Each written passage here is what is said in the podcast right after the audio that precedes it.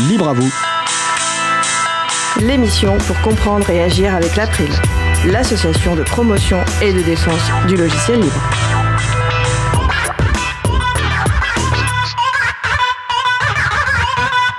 Bonjour à toutes, bonjour à tous dans Libre à vous. C'est le moment que vous avez choisi pour vous offrir 1h30 d'informations et d'échanges sur les libertés informatiques et également de la musique libre. Et d'ailleurs, pour cette dernière émission de l'année 2022, le sujet principal sera la fête de la musique libre. Avec également au programme la chronique de G sur numérique, euh, numérique versus digital et aussi la chronique de Luc sur vivre dans un monde meilleur. Nous allons parler de tout ça dans l'émission du jour. Soyez bienvenus pour cette nouvelle édition de Libre à vous, l'émission qui vous raconte les libertés informatiques proposée par l'April, l'association de promotion et de défense du logiciel libre. Je suis Frédéric Couchet, le délégué général de l'April.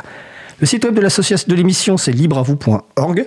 Vous pouvez trouver une page consacrée à l'émission du jour avec tous les liens et références utiles et également les moyens de nous contacter. N'hésitez pas à nous faire des retours ou nous poser Nous avons ouvert d'ailleurs un questionnaire pour mieux vous connaître, auditeurs et auditrices de Libre à vous. Y répondre vous prendra 5 minutes et nous permettra d'évaluer l'impact de notre émission. Et c'est également une occasion pour vous de nous faire des retours et de nous aider à améliorer l'émission.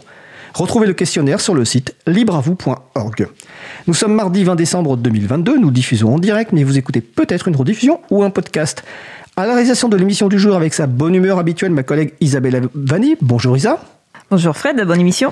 Merci, nous vous souhaitons une excellente écoute. Cause commune, la voix des possibles, 93.1 FM et en DAB+, en Ile-de-France. Partout dans le monde sur causecommune.fm et sur l'appli Cause Commune. Pour participer à notre conversation, causecommune.fm, bouton de chat, salon libre à vous.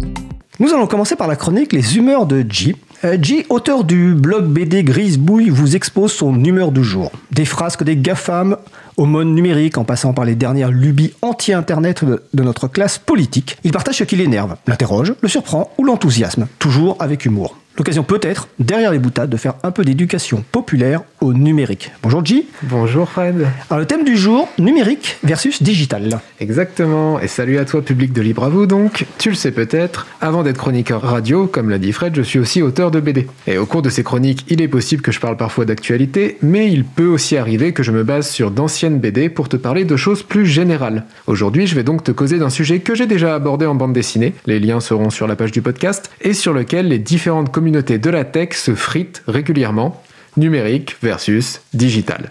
Je t'explique. Tu as sans doute déjà entendu parler de transformation digitale ou de montre à affichage digital.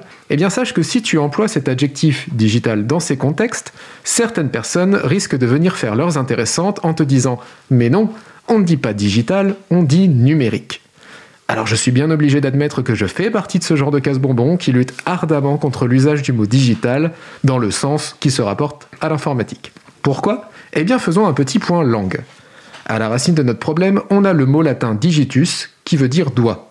C'est à cause de digitus que doigt s'écrit avec un G silencieux et c'est aussi de là que vient l'adjectif français digital, adjectif qui tout à fait logiquement désigne ce qui se rapporte au doigt et qu'on utilise principalement dans l'expression empreinte digitale.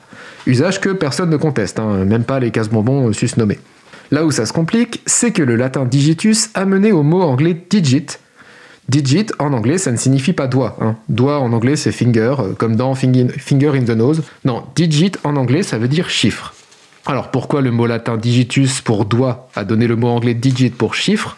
Eh bien tout simplement parce qu'en général, on apprend à compter sur les doigts. Voilà, c'est tout bête. De fait, lorsque les anglophones ont cherché un adjectif se rapportant aux chiffres, c'est tout simplement digital qui s'est imposé. Car encore une fois, chez les anglophones, la racine digit désigne un chiffre. En revanche, chez nous autres francophones, le mot digital n'a aucun rapport avec les chiffres ou les nombres ou quoi que ce soit dans ce domaine. Digital en français, ça parle des doigts, c'est tout. La traduction du digital anglais, c'est bien numérique. Alors on me fera remarquer que le digital anglais se rapporte aux chiffres et le numérique français aux nombres. C'est vrai, mais c'est déjà assez le bazar comme ça, hein. alors euh, oh, et, hein, bon.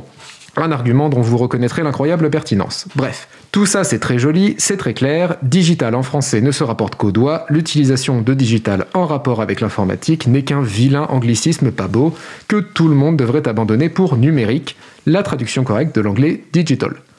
D'accord, ok. Sauf que là, j'ai une petite dissonance cognitive avec ce que je pense de la construction de la langue et des normes qu'on essaie d'imposer sur le français. Parce que, comment vous dire? En tant que grand auditeur des chroniques de Laëlia Véron sur France Inter ou des podcasts de Linguisticae sur Internet, je suis assez persuadé que c'est l'usage qui fait la langue, et non pas des espèces de règles plus ou moins savantes, imposées par une bande de couillons, quand bien même cette bande de couillons se rassemblerait à 40 dans un gros truc bien pompeux qu'on appellerait l'Académie française. Oui, c'est l'usage qui fait la langue et son évolution. C'est pour ça que personnellement, je continue à dire le Covid, malgré ce qu'en dit l'OMS, ou la Game Boy, malgré ce qu'en dit Nintendo. Oui, si vous l'ignoriez, c'était le Game Boy à la base. J'utilise aussi des termes de gaucho-wokistes comme autrice, parce que c'est pas plus idiot que actrice. Enfin, toutes les injonctions les plus péremptoires des vieux réacs de l'Académie ne me feront jamais remplacer follower par acolyte des illustres. Si, si, je vous assure, c'est une recommandation officielle de l'Académie française, il ne faut pas dire follower, mais acolyte des illustres. Je sais pas ce qu'il fume, mais franchement, il pourrait être sympa à faire tourner. Bon, j'en reviens donc à mon sujet. Si c'est l'usage qui fait la langue et que les gens utilisent le mot digital comme synonyme de numérique, ben, est-ce que ça ne valide pas de fait cet usage? Alors, oui et non.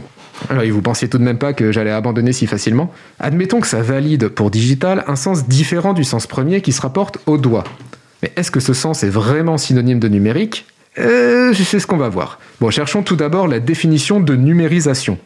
Sur mon moteur de recherche, c'est Wikipédia qui tombe en premier et qui me dit La numérisation est la conversion des informations d'un support ou d'un signal électrique en données numériques que des dispositifs informatiques ou d'électronique numérique pourront traiter.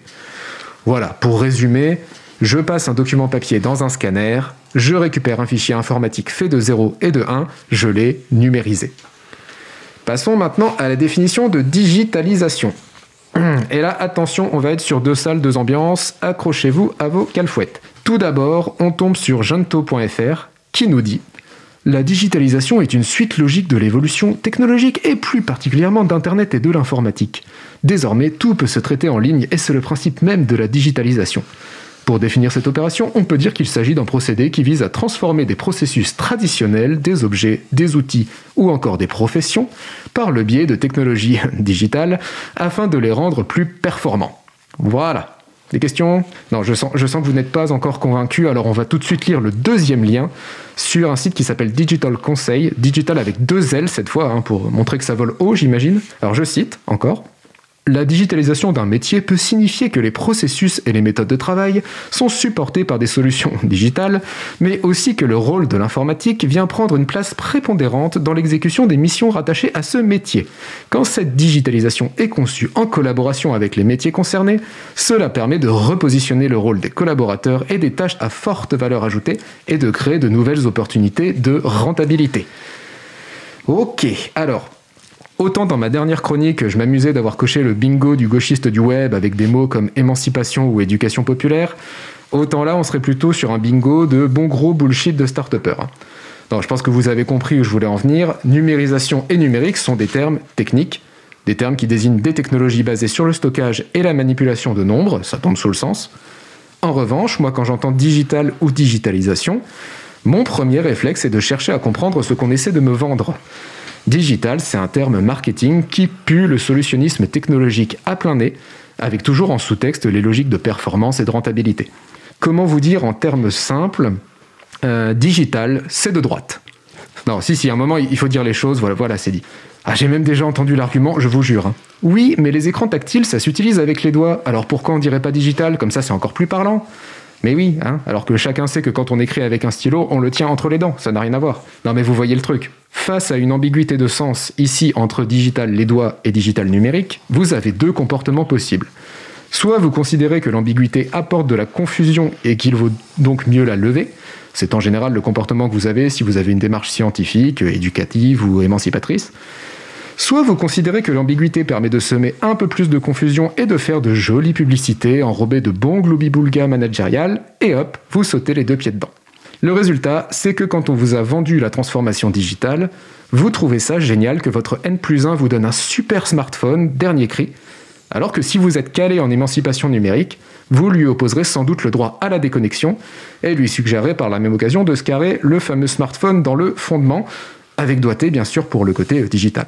Pour conclure, oui, en langue, c'est bien l'usage qui prime, Et quand je vois comment est utilisé le mot digital, bah j'ai d'autant plus envie de continuer à dire numérique. Sur ce, je vous souhaite une bonne émission, une bonne fin d'année, de joyeuses fêtes et je vous dis à l'année prochaine et salut Écoute, merci G. Alors, est-ce que la, la- la référence du haut et un bon, c'est Nino Ferrer? Exactement. Ah, ok. Donc, je me demandais si c'était du Nino Ferrer. Et sinon, c'est assez marrant parce que tu parles d'usage de langue et, et du mot autrice. Alors, en, en venant à l'émission, en fait, j'écoutais le dernier podcast euh, Les couilles sur la table de Victoire Tuaillon, qui était consacré justement au masculin neutre, écriture exclusive avec une invitée qui revenait justement sur l'historique où à l'époque ces mots-là avaient été en fait déjà utilisés, qui sont revenus récemment en fait à, à- à l'usage. Donc c'est assez, assez marrant cette euh, concordance de temps. Alors tu dis on va se retrouver en, en janvier 2023, on va même se retrouver euh, dès le mardi 10 janvier 2023, parce que pour l'émission de rentrée, tu animeras notre sujet principal. Tu as ce Exactement, grand ouais. plaisir euh, qui portera donc sur Aaron Swartz, cet informaticien militant des libertés informatiques et de la culture libre, qui est malheureusement décédé le 11 janvier 2013 à l'âge de 26 ans. Et donc ça. pour les 10 ans de sa mort, on va faire une émission spéciale que tu auras le plaisir d'animer et de, euh, enfin de préparer et d'animer avec normalement deux invités euh, dont on vous réserve le, le nom au début janvier. En tout cas, ce sera l'émission de rentrée mardi 10 janvier 2023. Super. En tout cas, merci J, et puis bonne fête euh, de fin d'année, euh, et puis donc euh, au 10 janvier alors. Au 10 janvier. ouais. Alors nous allons faire une pause musicale. Après la pause musicale, nous parlerons de musique libre. En attendant, nous allons écouter Aquilou par 6 février 1985. On se retrouve dans 3 minutes. Belle journée à l'écoute de Cause Commune, la voix des possibles. Cause commune 93.1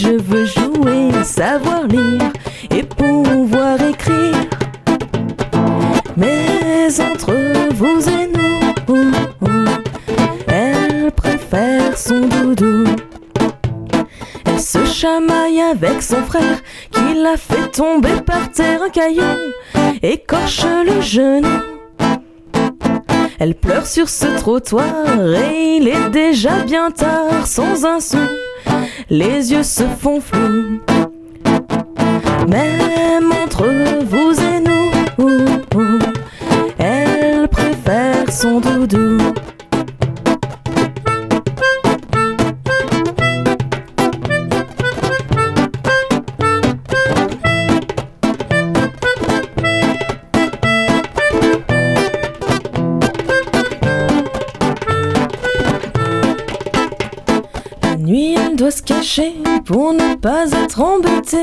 Du carton. Et comme horizon, un genou tout écorché qui ne pourra être soigné sans un sou et sans vous et nous. Mais entre vous et nous, sans joie et sans un sou, que penser de l'humain? Comme personne se tend la main. car elle est née sans un sou au milieu du Darfour. Faire un tour. Avec toi et un peu d'amour.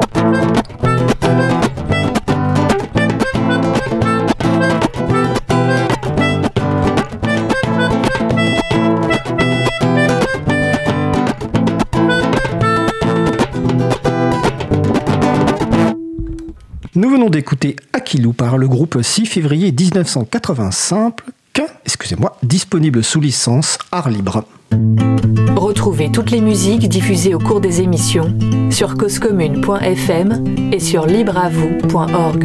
Libre à vous, libre à vous, libre à vous. L'émission de l'April sur les libertés informatiques. Chaque mardi de 15h30 à 17h sur Radio Cause Commune, puis en podcast. Passons maintenant au sujet suivant.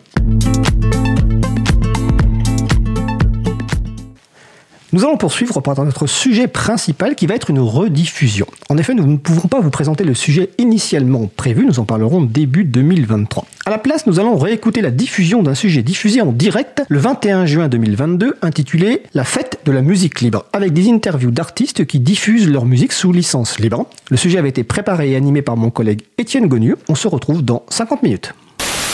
Alors pour cette euh, émission spéciale Fête de la musique libre, nous avons voulu donner la parole à des artistes qui publient leur musique sous licence libre. Et nous avons déjà des musiques dont nous avons déjà diffusées euh, dans Libre. Nous entendrons donc Corentin des Gueules Noires qui interviendra en direct par téléphone, Minda Lacey, une artiste américaine dont nous avons enregistré et traduit l'interview. Et avant cela, je vous propose d'écouter Thibaut Dallery du projet, du projet musical euh, Lumpini, interview que nous avons également préenregistrée faute de disponibilité ce jour. On écoute donc cet échange et on se retrouve juste après, toujours sur Cause Commune, la voix des possibles.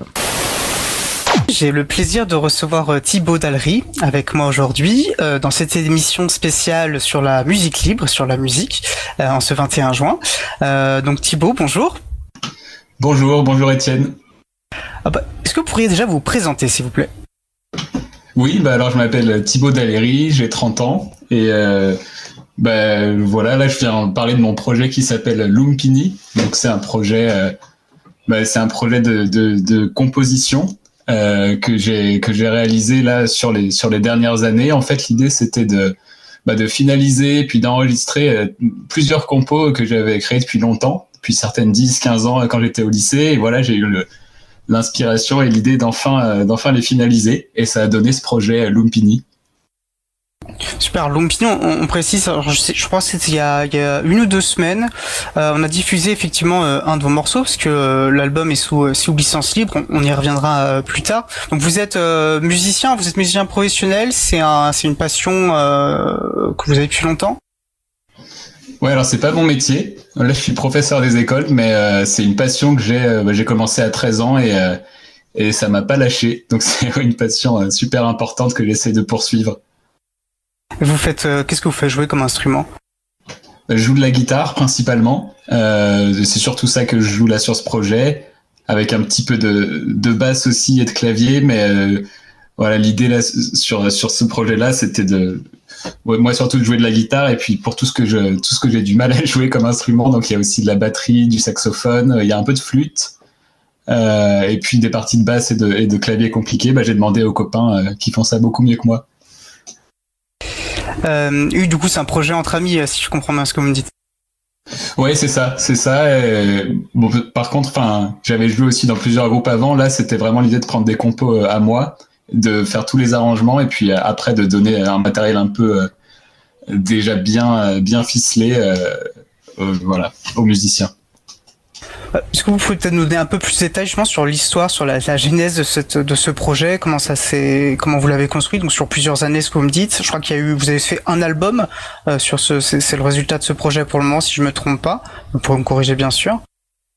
Ouais, c'est ça, c'est ça. Et en fait, bah, comme je disais, oui, l'idée c'était de, de finaliser euh, des, des compositions qui, que j'avais depuis longtemps. Et en fait, ce qui m'a un peu donné le déclic, c'est euh, bah, j'ai eu l'occasion de vivre en, en Thaïlande et euh, j'ai rencontré là-bas un musicien qui était très fort pour faire ça, euh, pour arriver avec des compos et puis euh, trouver des musiciens, les jouer, les enregistrer, tout ça en quelques mois. Et voilà, moi, je me rendais compte que j'avais des, des morceaux qui traînaient depuis longtemps. Donc, en, en rentrant, en fait, bah voilà, j'ai acheté le matos pour euh, pour enregistrer et puis euh, ça m'a ça m'a donné l'in- l'inspiration pour euh, pour essayer d'aller jusqu'au bout de ce projet et euh, euh, voilà. Du coup, d'ailleurs, il y a une référence à la à la Thaïlande dans le nom du projet puisqu'il s'appelle Lumpini. C'est un Lumpini, c'est un parc à Bangkok. C'est aussi la la forêt dans laquelle euh, est né le, Bouddha, suivant la légende. C'est aussi un stade euh, de boxe thaïlandaise. Donc voilà, ça fait, ça m'amusait d'avoir ce mot qui a plein de connotations et puis qui fait référence à la, à la Thaïlande comme nom de, comme nom du projet aussi.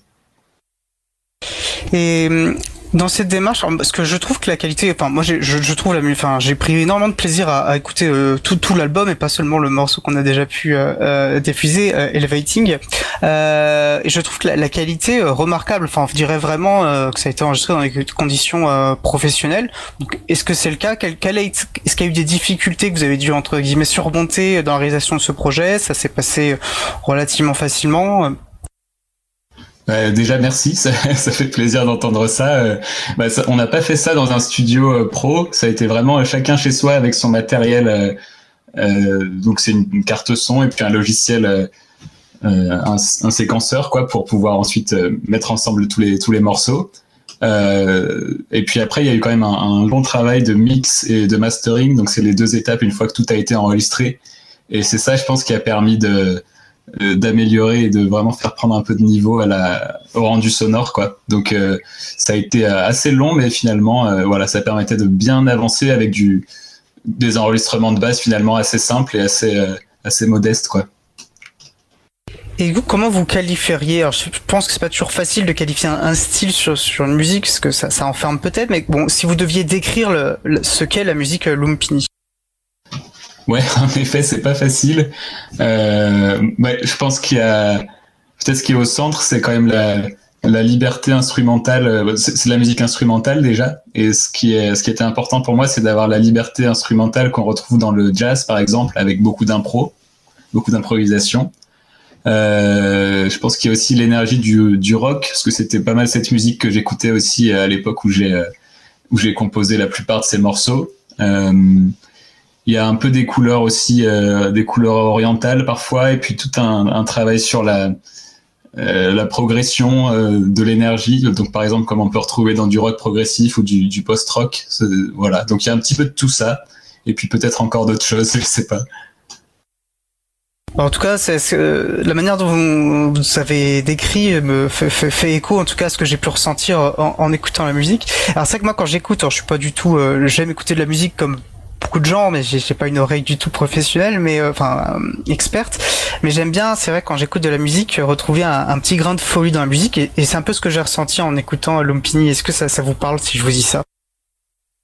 Ouais, ouais, ouais, je, ça me parle. Bah, C'était un peu l'idée aussi. Euh, bah, là, le, morceau qu'on va écouter, c'est peut-être le plus, le plus, comment dire, le moins aventurier, le plus oui, voilà, on peut dire ça le moins aventureux. Ah, euh, il y a des morceaux sur lesquels c'est assez expérimental. Euh, bah, du coup, je vous invite, euh, si, le, petit aperçu qu'on va avoir là vous plaît, à écouter aussi les cinq autres titres qui sont. bah, C'était aussi l'idée de prendre un peu des risques avec la musique et de voir où est-ce que ça peut nous amener. De toute manière, vous l'avez décrit. De toute façon, j'ai l'impression que pour vous, le but, c'était de vous faire plaisir. Oui, oui, oui, c'est ça. Bah, euh, comme je disais, moi, c'est pas mon métier, donc j'ai pas vraiment d'impératif. Euh, euh, voilà, enfin, c'est vraiment j'ai la chance de pouvoir faire la musique comme comme je l'entends, et puis avec des, des, amis aussi qui, qui suivent. Donc, bah, voilà, c'était vraiment pour le plaisir et puis voir un petit peu ce que ça pouvait donner en poussant ce processus d'enregistrement jusqu'au bout. Euh, alors effectivement, vous avez dit on va on va écouter après notre échange euh, le morceau Elevating. Bien sûr, nous invitons euh, toutes les personnes qui nous écoutent à découvrir tout l'album. Comme disais, il y, a, il y a cinq morceaux. On mettra le lien sur la page de l'émission hein, pour que les personnes puissent le retrouver facilement.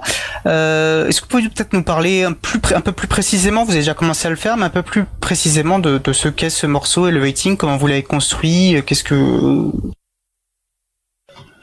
Ouais, bah donc c'est un morceau, euh, c'est celui qui laisse le plus de place à, à la guitare. Euh, donc il commence par une, une, intro avec des harmoniques de guitare, euh, ensuite un thème un petit peu plus rythmé, une mélodie un peu plus rythmée, et puis euh, ça évolue ensuite vers une deuxième partie qui est un peu plus rock, un peu plus lourde, euh, avec des. L'idée c'était aussi là d'utiliser la guitare pour avoir des sons un peu qui, qui nous enveloppent, qui viennent un peu de tous les côtés et puis qui deviennent de plus en plus denses. Et ensuite, ça se résout un petit peu sur une partie plus calme aussi vers la fin. Voilà.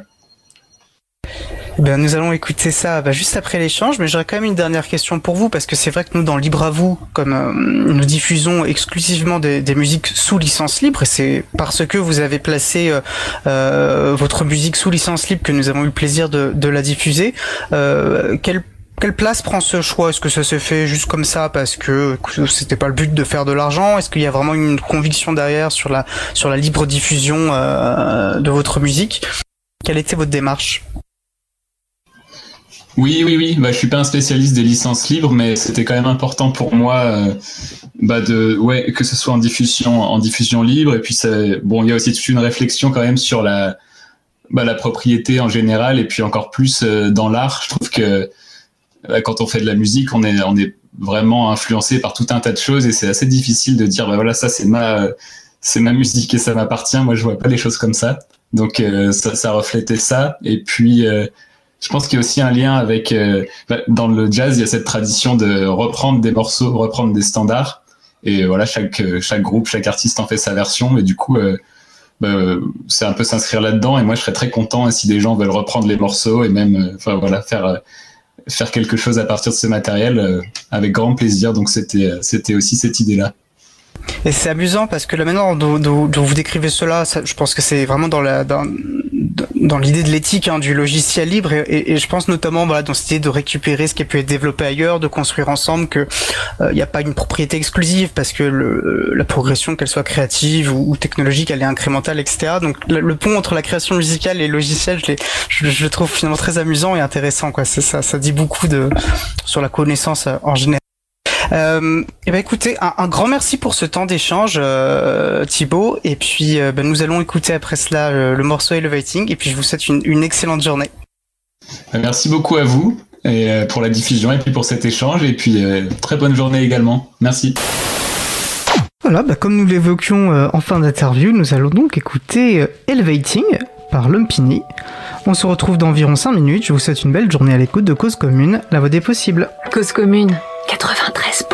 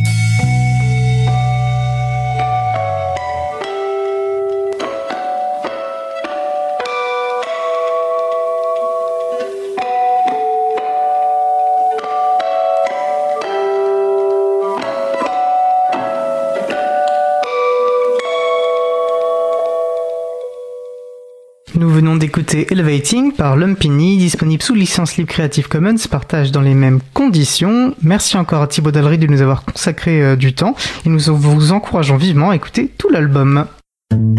Retrouvez toutes les musiques diffusées au cours des émissions sur causecommune.fm et sur libreavoue.org. Libre à vous, libre à vous, libre à vous.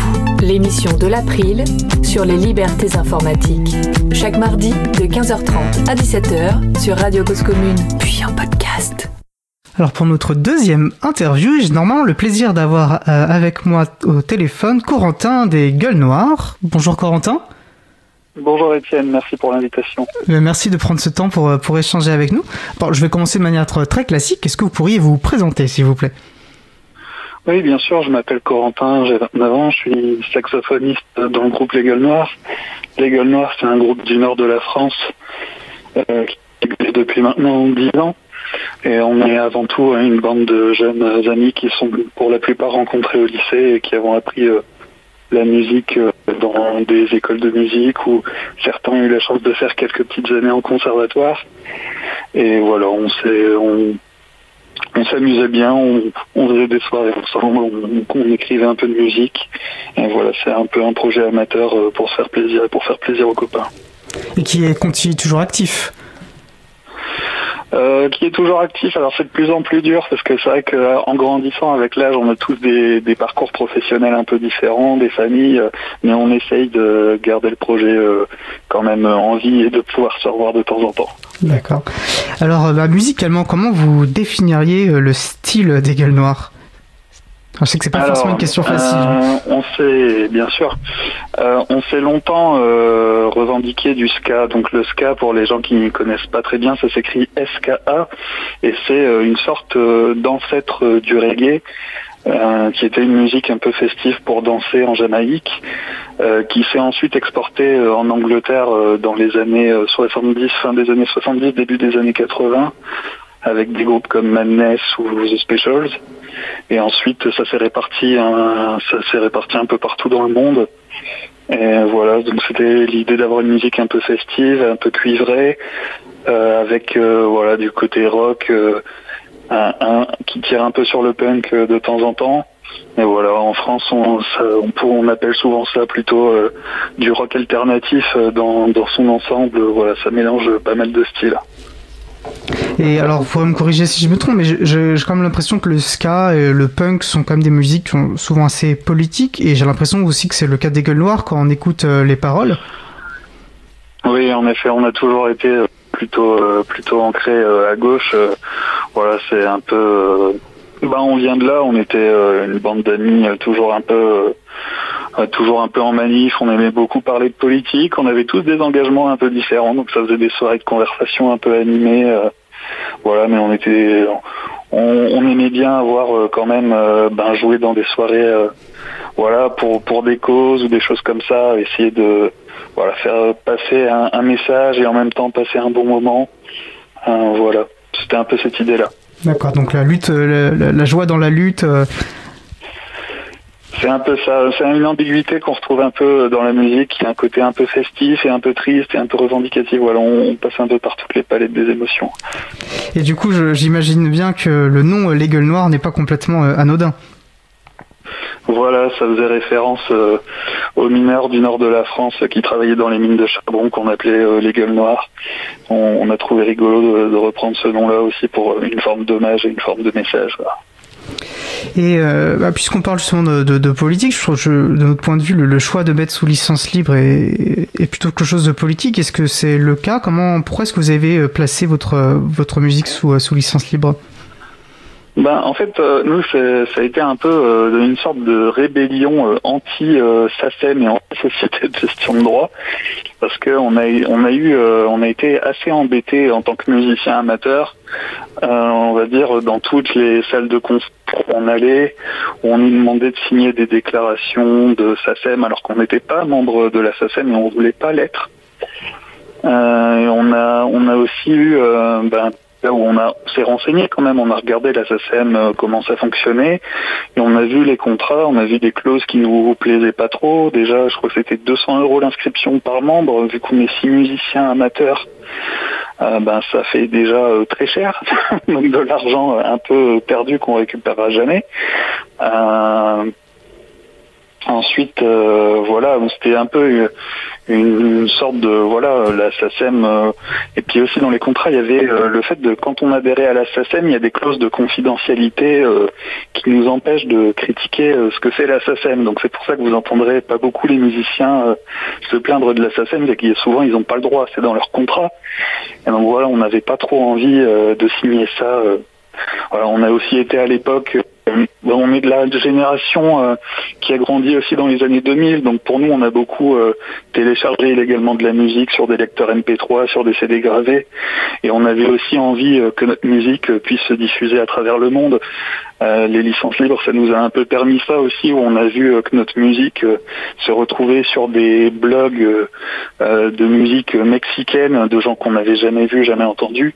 Et voilà, c'est aussi ça l'avantage de la musique libre, c'est que bah, il n'y a pas beaucoup de musiciens qui en font et du coup ça se diffuse très rapidement et très largement, il n'y a pas de restriction. Et c'est comme ça que vous êtes retrouvé à passer sur Radio Cause Commune euh, et à faire cette interview aussi. Euh, alors du coup, de ce que je comprends, vous faites beaucoup de concerts. Visiblement, vous avez aussi enregistré en, studio. Vous faites euh, des deux. Vous avez une préférence Quelle est c'est ça. Alors, euh, le, on avait enregistré un premier album en studio et là, euh, pour le, dernier euh, petit album de quatre titres qu'on a sorti, on avait voulu se lancer le défi de faire un enregistrement live. Donc, du coup, c'est un peu plus brut, on va dire. On voulait essayer de retrouver l'énergie des concerts. Donc, on a enregistré ça dans un théâtre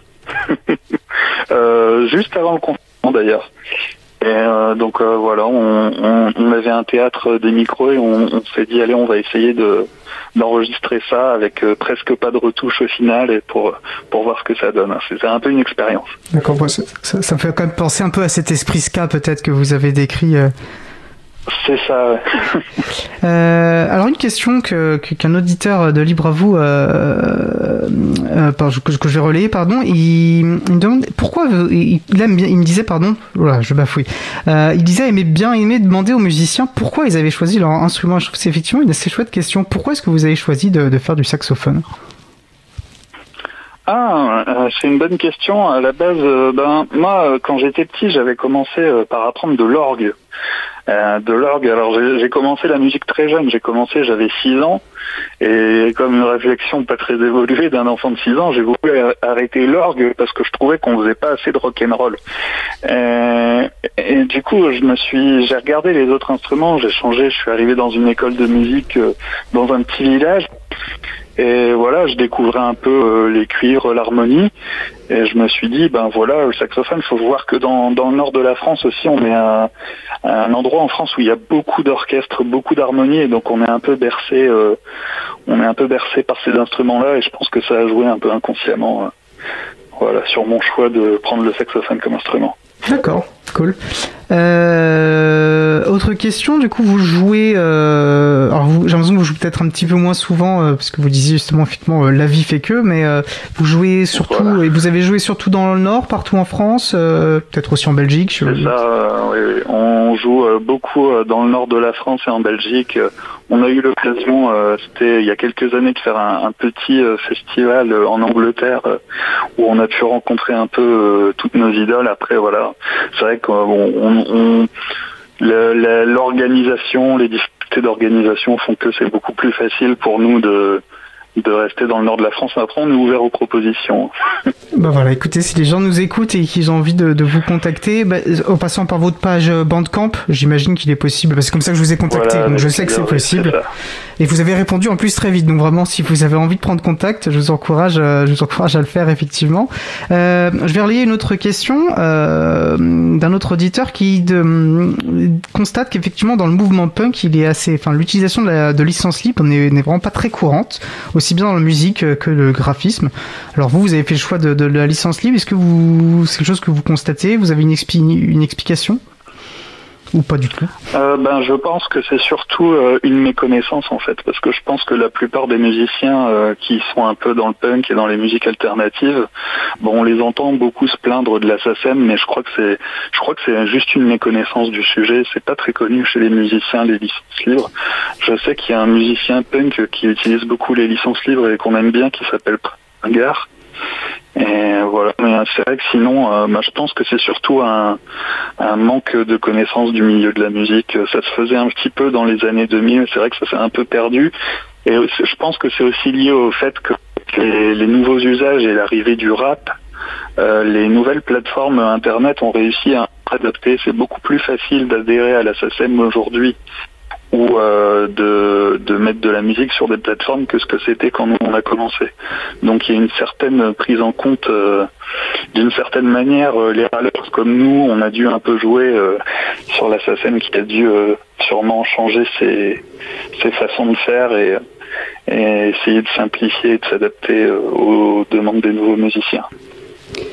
Euh, alors nous allons diffuser euh, après euh, après notre échange un morceau que bah, de votre choix. hein. vous avez choisi de, nous proposer d'écouter l'usine.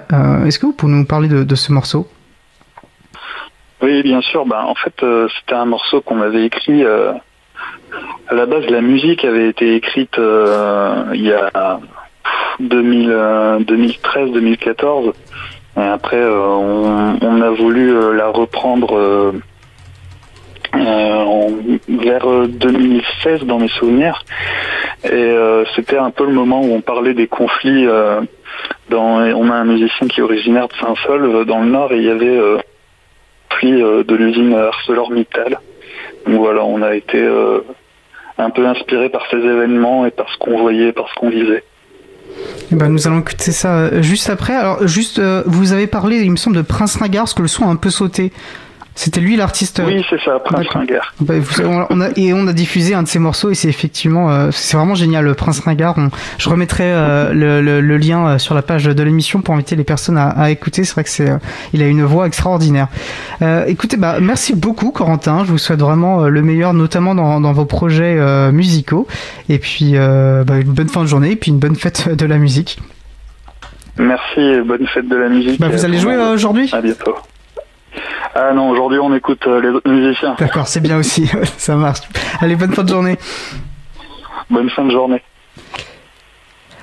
Alors, bah, un grand merci à, à Corentin de s'être rendu disponible pour cette, euh, pour cette interview. Et nous allons donc écouter, comme nous l'avons mentionné, L'usine par Les Gueules Noires. On se retrouve dans environ 5 minutes. Belle journée à l'écoute de Cause Commune, la voix des possibles. Cause commune 93.1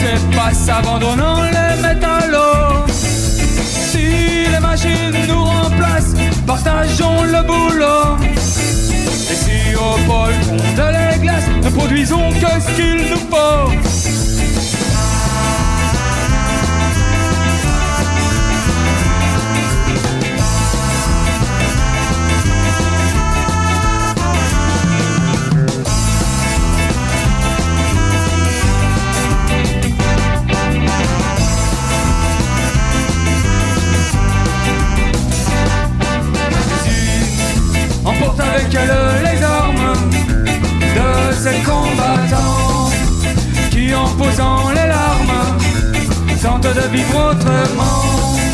Et le jour se lèvera sans doute à la dernière goutte de sang. Chacun reprendra sa route, espérant vivre autrement.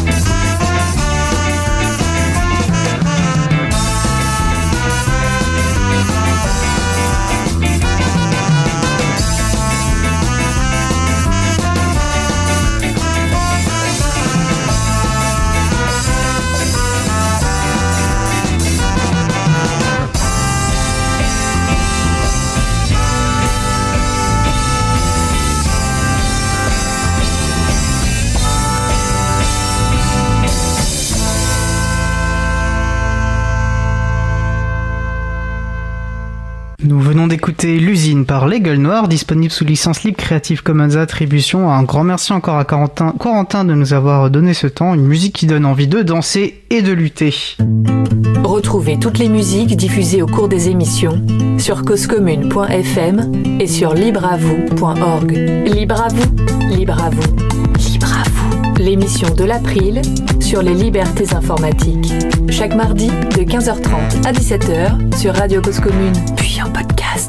Pour notre dernière interview euh, de cette émission faite de la musique libre, j'ai eu le grand plaisir d'échanger avec euh, Minda Lessi, une artiste que nous aimons vraiment beaucoup à Libre et, et dont nous avons déjà diffusé plusieurs morceaux.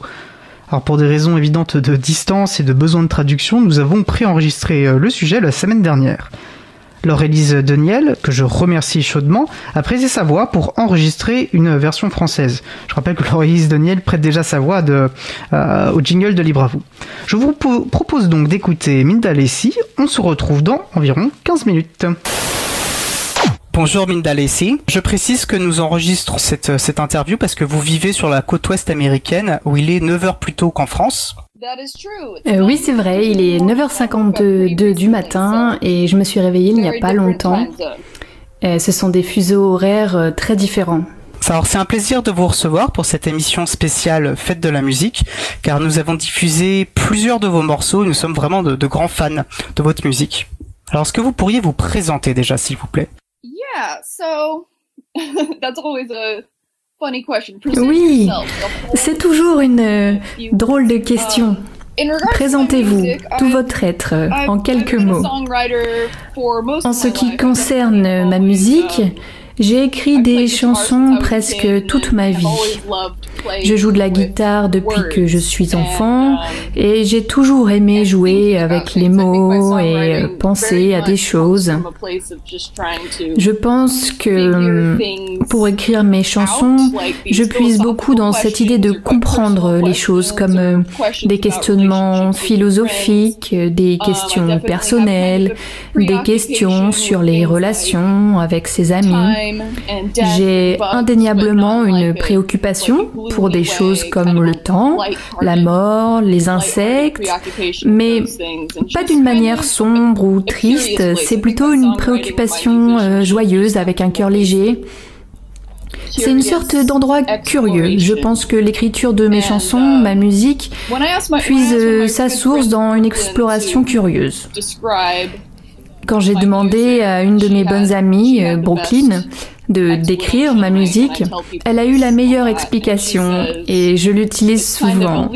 Elle a dit c'est comme du folk lyrique avec un fond euh, vaguement morbide et psychédélique et une douceur euh, tout en légèreté qui rappelle une douce brise qui soufflerait dans la fourrure du ventre d'un chinchilla. Donc vous jouez de la guitare, vous écrivez des chansons, on peut dire que vous êtes vraiment une artiste complète. Oui, la guitare est mon premier instrument et c'est clairement celui avec lequel je suis la plus à l'aise.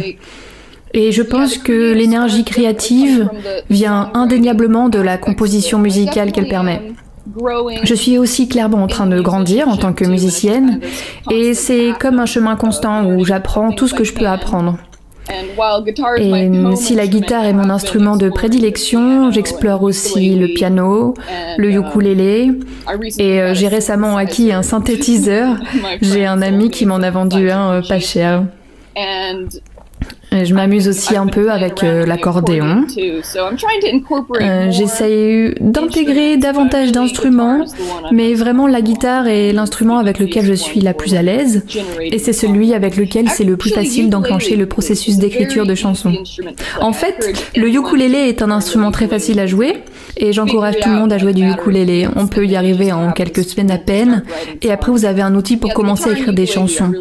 La guitare et le ukulélé sont vraiment de bonnes bases pour le processus d'écriture de chansons. Vous avez des influences euh, musicales particulières qui vous tiennent à cœur? Alors, quand on me pose cette question, c'est intéressant parce que j'ai le sentiment que je n'ai jamais essayé de ressembler à un autre musicien. Même si, euh, bien sûr, il y en a beaucoup que j'aime.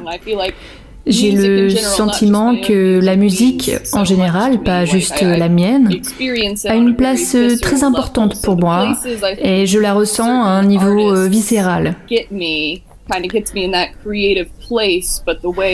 Certains artistes me touchent et m'amènent dans cet état d'esprit créatif, mais la manière dont je traduis cette énergie créative est très différente de la manière dont ils le font. Certaines de mes influences, certains de mes musiciens préférés, ah là là, il y en a tellement. Parfois, quand je me pose cette question, j'ai l'impression d'oublier um, absolument tous les musiciens que j'ai jamais écoutés. J'aime um, beaucoup euh, Tom Waits, Andrew Bird's Ball of Fire, ce qu'il a fait avec son groupe Ball of Fire. Um, J'aime beaucoup aussi euh, Pink Floyd, tous les classiques euh, du rock, Led Zeppelin, Queen. Um, Il y a beaucoup de musiciens locaux ou de musiciens avec qui je suis amie qui m'ont beaucoup influencé et je veux toujours les saluer. Il y a une telle culture euh, musicale, toute cette musique si riche qui vient de personnes euh, autres que celles dont on entend toujours parler. Je pense que un de mes groupes euh, préférés de tous les temps s'appelle Run on Sentence, qui est local de Portland et de Silver City. Moi, j'ai grandi à Silver City, alors c'est comme s'il était un local dans, dans deux endroits où j'ai vécu. Il faut écouter euh, Ron Sentence, vraiment. Sa um, musique me permet indéniablement d'atteindre un, état d'esprit créatif. J'aime beaucoup Lassa Sela. Voyons voir. Hum, il y en a tellement que je pourrais juste continuer sans m'arrêter. Je fais que lister euh, celles et ceux qui me, qui me viennent à l'esprit là maintenant. Alors vous jouez euh, plutôt en, solo, je crois que vous jouez aussi dans des groupes, vous avez plusieurs, plusieurs projets musicaux Oui, j'ai effectivement plusieurs projets euh, musicaux. Je joue en solo, et c'est ce que vous pouvez trouver sous le nom de Minda Lacey. Et je joue aussi dans mon groupe euh, Beaches in the Beehive. Je joue des morceaux de Minda Lacey avec le groupe, et je joue des morceaux de Beaches in the Beehive juste en tant que Minda Lacey. Je ressens certaines chansons comme étant clairement les miennes, et d'autres comme étant clairement celles du groupe. Et récemment, j'ai commencé un nouveau projet. J'anime une émission de radio sur une radio locale à Portland qui s'appelle Shady Pines Radio. C'est une web radio et tout le monde en France devrait y jeter une oreille d'ailleurs. C'est plein de DJ qui font des trucs bizarres. Et j'interviewe des musiciens, juste des interviews un peu improvisées où je pose des questions que l'on ne pose pas habituellement. Et j'avais reçu un invité, Luke Anthony, qui joue très bien de l'harmonica. Il en joue d'une manière très spécifique que peu de personnes jouent. Je l'ai reçu pour une interview et on a connecté à un niveau musical. Ces derniers mois, on a écrit plein de chansons ensemble, on a réfléchi à un nouveau nom de groupe, on a fait des brainstorming pour trouver un nom de groupe. On n'a toujours pas trouvé de nom, mais je pense qu'on va faire des choses très très cool avec ce projet. Alors oui, pour le moment, trois projets donc. Sur Bandcamp, j'ai aussi publié un autre projet sous le nom de Just Buns, qui n'était que des amis et moi qui faisions un jam. Juste des amis qui avons eu l'opportunité d'enregistrer quelque chose avec le même gars qui avait enregistré mes albums, All Faces et Worms. Alors on est juste allé au studio, on a accroché un microphone au milieu de la pièce et on a juste joué. Sans vraiment s'entraîner, mais euh, je pense que le résultat est vraiment très bon. C'était juste un truc unique, des amis qui jamment ensemble et on trouve un nom euh, sur le moment. Voilà, voilà pour mes projets musicaux. Vous jouez plutôt live, vous jouez plutôt en des enregistrements, vous avez une préférence entre les deux? J'aime bien jouer en live. Je joue en live à Portland et aux alentours avec mes deux projets, Beaches in the Beehive et mon projet solo. Je dois probablement jouer au moins une fois par mois dans des endroits très très différents. J'ai fait des tours euh, do it yourself à travers l'état de l'Oregon où je contactais des lieux de spectacle et je montais dans mon van et je partais. Ça c'était très amusant. J'aime aussi beaucoup le processus d'enregistrement. Je suis en train d'enregistrer un nouvel album qui je pense sera vraiment un bon album sous mon projet solo, Minda Lacey, et qui sortira en février. Tout le processus d'enregistrement est vraiment amusant parce qu'on peut juste revenir, tatillonner et bidouiller des trucs et juste se dire hmm, je me demande si du synthétiseur ce serait bien ici ou du piano. Donc jouer en live et en studio, c'est deux expériences très très différentes et j'aime les deux. Une question assez classique, est-ce que vous, vous, vous tirez un revenu de votre musique Est-ce que c'est même un objectif? Alors oui, j'ai vraiment beaucoup réfléchi à cette question. Et oui, c'est le but. Je gagne de l'argent avec euh, ma musique. J'ai mon compte Patreon auquel les personnes peuvent s'abonner pour un dollar par mois ou plus euh, si elles le souhaitent. Et j'y publie des chansons avant de les publier ailleurs ou des chansons que je ne publierai peut-être jamais et aussi des sortes de, de flâneries créatives. Et j'ai eu plusieurs patronnes euh, au fil des ans. et clairement c'est loin d'être au niveau d'un salaire, mais ça fait partie de mes revenus en tant que musicienne. En tant que groupe, on ne gagne pas vraiment d'argent, car tout ce qu'on gagne est partagé entre les membres du groupe, ou alors c'est réinjecté directement dans les projets du groupe. En faisant des tournées solo, tu peux arriver à te faire beaucoup d'argent, mais il faut que ce mode de vie te convienne. Au final, je pense que mes réflexions vont plus loin que ça, dans le sens que, en tant qu'artiste de tout type, on, on veut trouver une manière de passer notre temps à faire ce qu'on aime et à réaliser ce qu'on pense être fait pour. Mais le revers de la médaille, parfois, c'est que faire de ce qu'on aime son travail, ça enlève le plaisir qu'on y prend. Et c'est un exercice d'équilibriste. Pour avoir le temps de le faire, tu ne peux pas passer du temps à faire d'autres choses.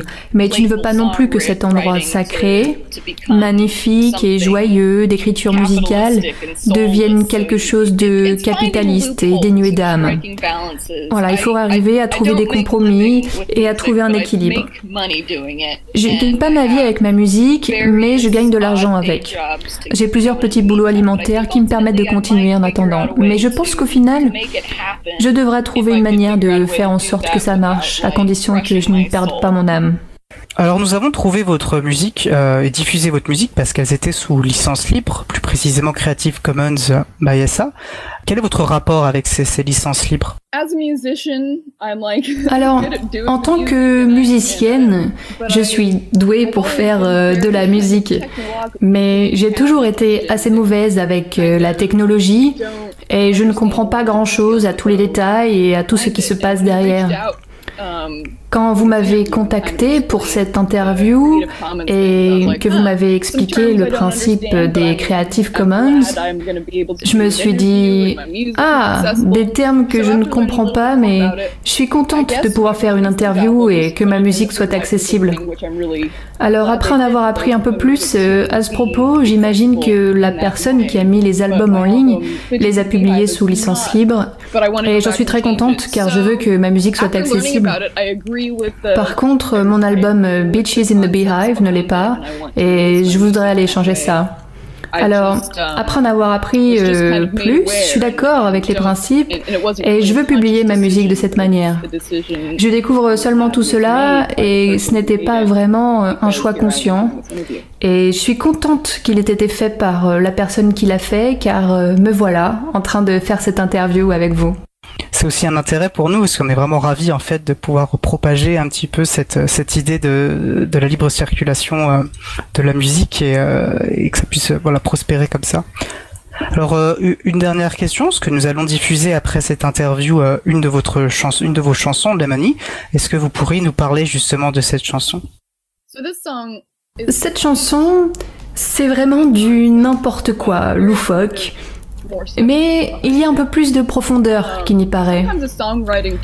Un des outils d'écriture de chansons que j'utilise parfois, enfin, il m'arrive souvent de créer une mélodie très cool à la guitare et d'avoir du mal à écrire des paroles pour aller avec. Alors, je fais ce truc où je me contente de faire du remplissage. J'ai la mélodie en tête et pour ne pas m'embrouiller avec les mots, je remplis la mélodie avec euh, n'importe quoi.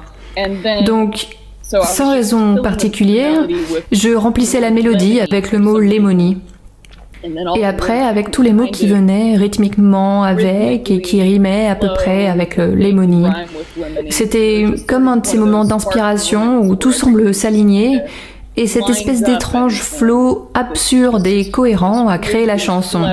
Ce qui est amusant, c'est que souvent je réfléchis beaucoup aux paroles et je pense que c'est un des aspects les plus importants de ma musique. Et les gens sont touchés par mes paroles et réfléchissent sur ces choses assez profondes et philosophiques. Mais Lemony est souvent la chanson que les gens préfèrent.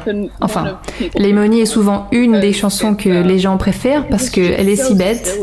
C'est une chanson un peu bête et je l'aime.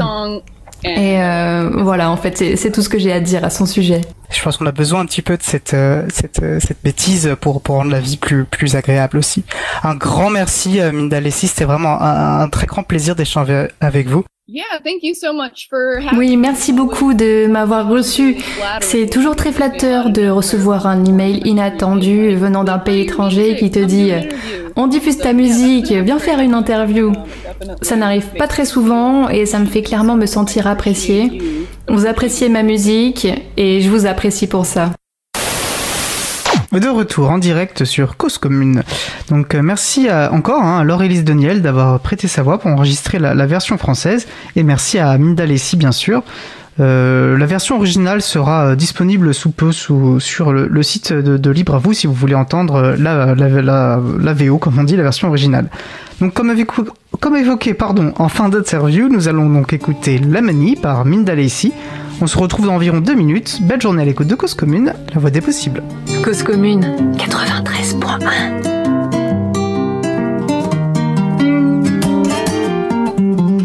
Lemon, lemon, lemon, there are too many, too many, too many, too many lemons in my pie. The pie was lemon, lemon, lemon, there are too many, too many, too many, too many lemons. In my pie. In the gym and the gym and it told me you ought to be what you wanna be, or you may as well be asleep or cooking the amphetamines. Cause Jim and it knows that amphetamines are good for a hell of a lot of. Things like clearing up the skies and cooking lemon pies. Amphetamines, amphetamines, amphetamines were taken by the anemones, and the anemones gave the amphetamines to the enemies. And this lemon and lemon and lemon, and the too many, too many, too many, too many lemons in my pie. The pie was lemon and lemon and lemon, and the too many, too many, too many, too many lemons in my pie. A crime in the gym and it found him, it crammed up in the gym and it must have been from all the yummy amphetamines he'd been a giving me. And they were limited, oh so limited, it sunk right to the pit of me. And I thought that he was shitting me when he brought up the possibility of us finding the enemies to locate the enemies and reclaim our oh so precious abilities of making a limited pie is just a bit less lemony. There are too many lemons in my pie. I, I, a lemon, a lemon, a lemon, the too many, too many, too many, too many lemons in my pie. The pie was lemon, and lemon, and lemon, and the too many, too many, too many, too many lemons in my pie.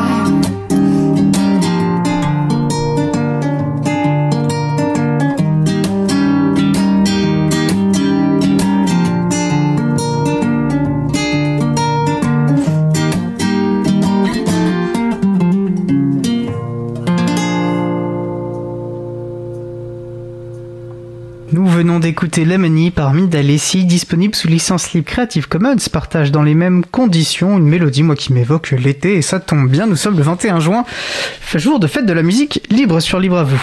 Alors je vais préciser que la version que nous venons euh, d'écouter est une version que Mindalessi a enregistrée en solo, et il existe aussi une version enregistrée avec son groupe Bitches and the Beehive, qui est euh, différente et très sympa aussi, que je vous invite donc à découvrir, même si elle n'est pas encore sous licence libre.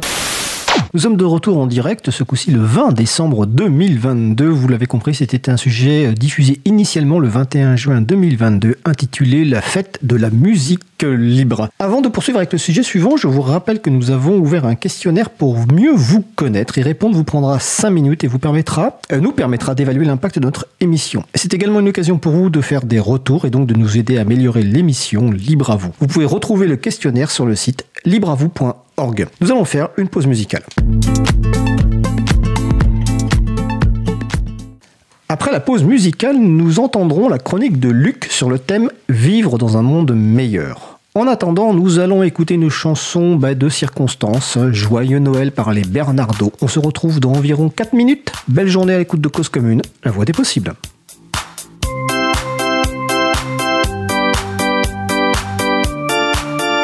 Cause Commune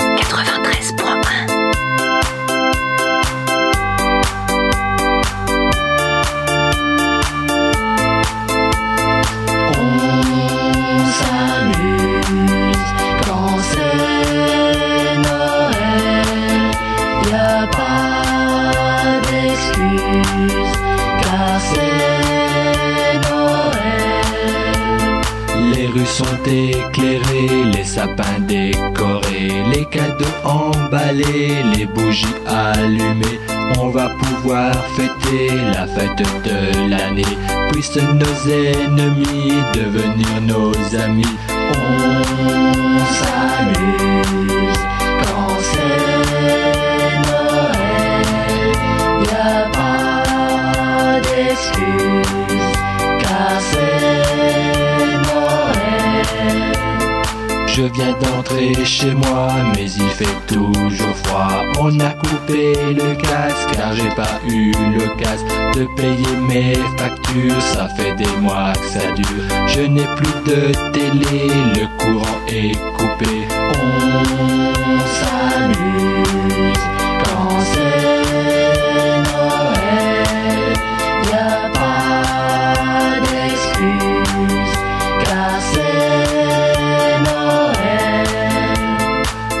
nativité, je me suis acheté une boîte de raviolis et quelques confettis, des piles dans ma radio qui passe un adagio. C'est de la binonie, c'est vraiment très joli. On s'amuse quand c'est Noël. Y a pas d'excuse car c'est Trois sont mes raviolis, mais j'ai bon appétit. Grâce à un réverbère, j'ai un peu de lumière. Et je peux lire Zola ou Camus, j'ai le choix. Et sur la bande FM, on passe un requiem. On s'amuse quand c'est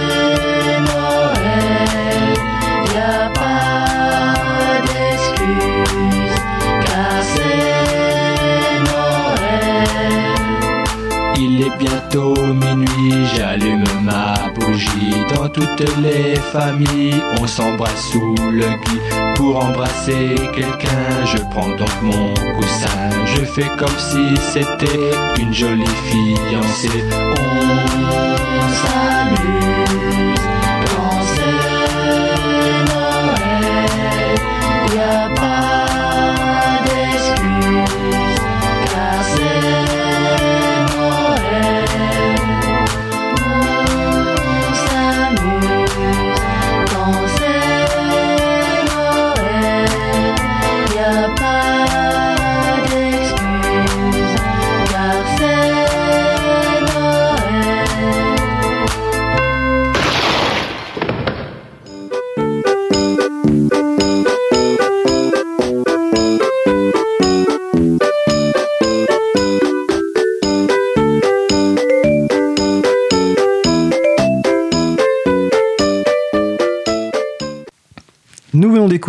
Joyeux Noël par les Bernardo, disponible sous licence art libre.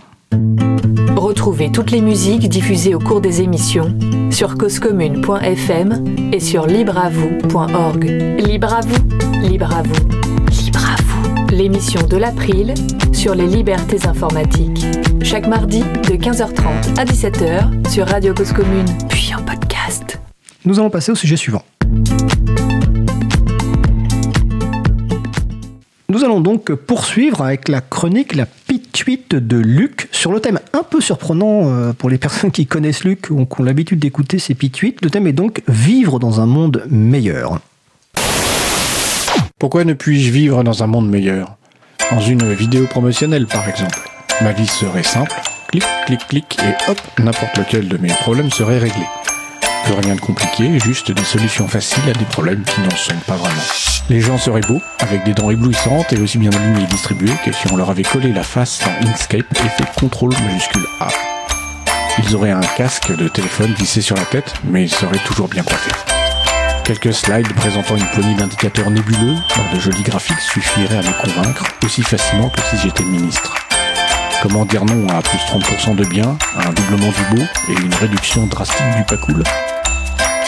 Ces gens avenants et sympathiques répondraient immédiatement quand je les appellerais au support, depuis ma spacieuse cuisine ensoleillée avec des enfants sages et souriants à mes côtés.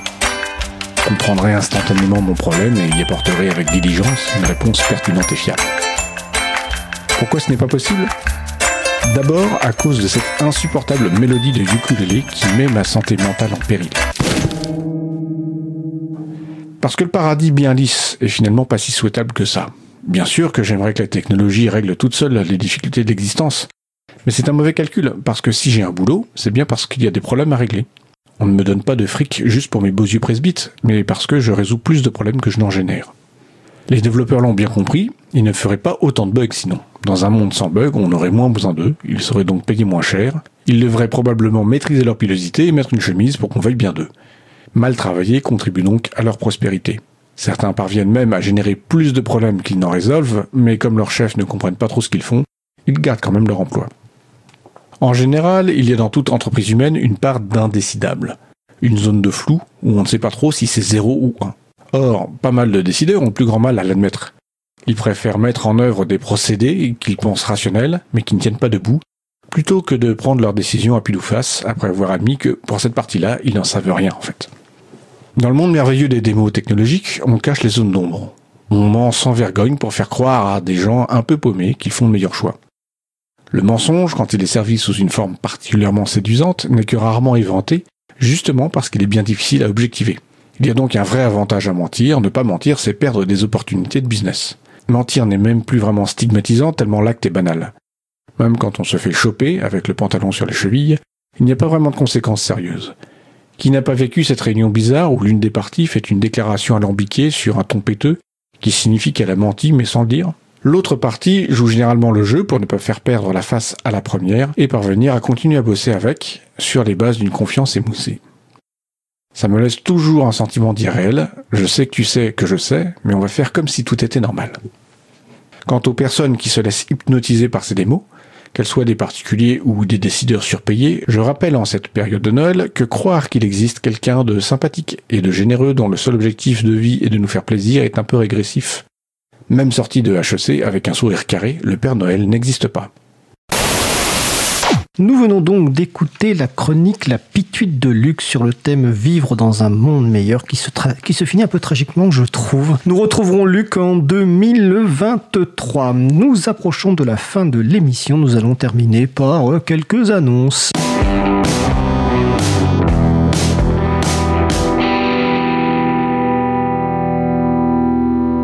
Chères auditrices et auditeurs, nous avons besoin de vous. Nous vous demandons simplement 5 minutes de votre temps. L'équipe de l'émission souhaite en effet vous connaître et vous propose un questionnaire. Vos réponses à ce questionnaire sont très précieuses pour nous. Elles nous permettront d'évaluer l'impact de notre émission et de mieux vous connaître. De votre côté, ce questionnaire est une occasion de nous faire des retours. Il est notamment particulièrement important pour nous d'avoir des réponses de la part de personnes qui nous écoutent sur la bande FM et en DAB+. L'émission du jour va se terminer dans quelques minutes. Et ben d'ici la fin, dès la fin de l'émission, prenez simplement 5 minutes pour répondre au questionnaire. Rendez-vous pour cela sur le site libreavou.org. Participez et ensemble continuons d'améliorer notre émission. Merci à vous.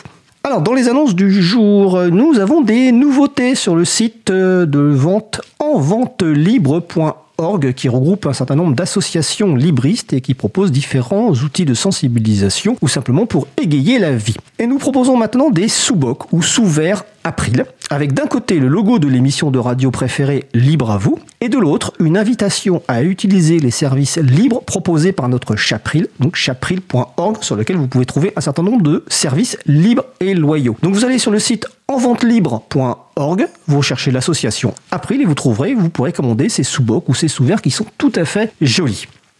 Récemment ont eu lieu deux événements en lien avec le logiciel libre. Le forum PHP, PHP étant un, langage de, programmation, et le salon Open Source Experience. Les vidéos des interventions sont désormais disponibles. Euh, il doit y avoir plus d'une centaine de vidéos qui vous permettront de découvrir différents aspects du logiciel libre. Les liens utiles sont sur la page consacrée à l'émission du jour, donc sur libreavou.org slash 163, car c'est la 163e émission, avec notamment une vidéo que je vous conseille, que je vous recommande, c'est la présentation de l'April, promouvoir et défendre le logiciel libre pour une informatique plus éthique, dans laquelle vous aurez le plaisir de vous retrouver mes collègues Isabella Vanni et Étienne Gonu.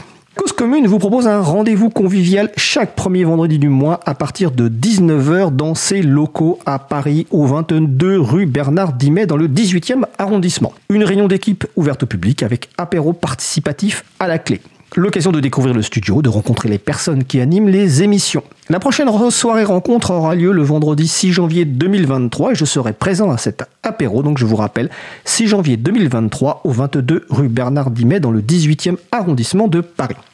Je vous invite à consulter le site de l'agenda du libre, agendadulibre.org pour trouver des événements en lien avec les logiciels libres ou la culture libre près de chez vous. Alors comme on a un petit peu d'avance, je vais euh, faire d'autres annonces. J'en profitais par exemple que vous pouvez nous laisser un message sur le répondeur de la radio pour réagir à l'un des sujets de l'émission, nous poser une question ou simplement nous laisser un message. N'hésitez pas à nous faire des retours. Le numéro du répondeur 09 72 51 55 46. Je vous rappelle également que la radio Cause Commune, la voix des possibles, diffuse sur la bande FM sur 93 points en Ile-de-France de midi à 17h puis de 21h à 4h en semaine et le vendredi de 21h au samedi 16h et le dimanche de 14h à 22h tout simplement parce que nous sommes en fréquence partagée avec Radio Aligre. La radio diffuse également en DAB+, 24h sur 24 et évidemment partout dans le monde sur le site causecommune.fm. Euh, L'émission et la radio, plus globalement d'ailleurs la radio, est une euh, contributive. Donc n'hésitez pas à nous proposer des sujets, des musiques,